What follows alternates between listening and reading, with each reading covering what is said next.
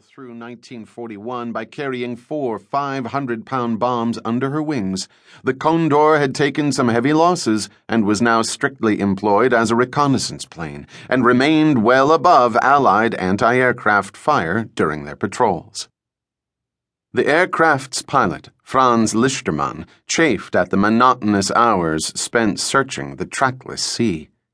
He longed to be in a fighter squadron, fighting the real war, not loitering thousands of feet above frigid nothingness, hoping to spot Allied shipping for someone else to sink.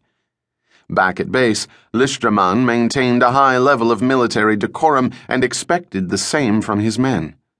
However, when they were on patrol and the minutes stretched with the elasticity of India rubber, he allowed a certain amount of familiarity among the five man crew.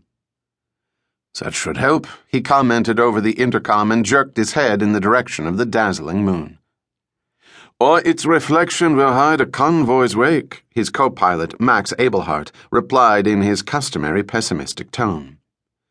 With the sea this calm, we'll spot them even if they've stopped to ask for directions. Do we even know if anyone's out here?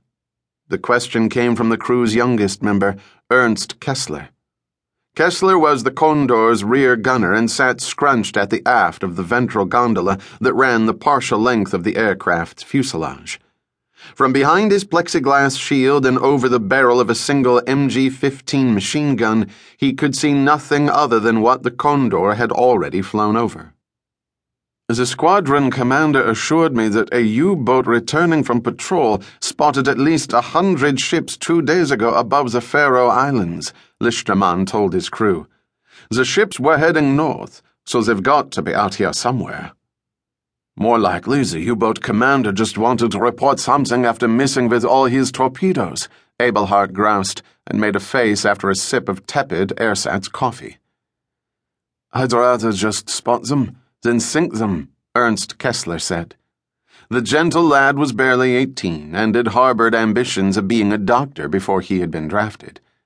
Because he came from a poor rural family in Bavaria, his chances of an advanced education were nil, but that didn't prevent him from spending his off hours with his nose buried in medical journals and texts. That isn't the proper attitude of a German warrior, Lichtermann admonished gently. He was thankful that they had never come under enemy attack. He doubted Kessler would have the stomach to open fire with his machine gun but the boy was the only member of his crew who could sit facing aft for hour after hour without becoming incapacitated by nausea. He thought grimly about all the men dying on the Eastern Front, and about how the tanks and planes shipped to the Russians prolonged the inevitable fall of Moscow. Lichtermann would be more than happy to sink a few ships himself. Another tedious hour dragged by, the men peering into the night in hopes of spotting the convoy. Abelhart tapped Lichtermann on the shoulder and pointed to his log. Although the fore gunner kneeling at the front of the ventral gondola was the official navigator, Abelhart actually calculated their flight time and direction, and he was indicating that it was time for them to turn and search another swath of open sea.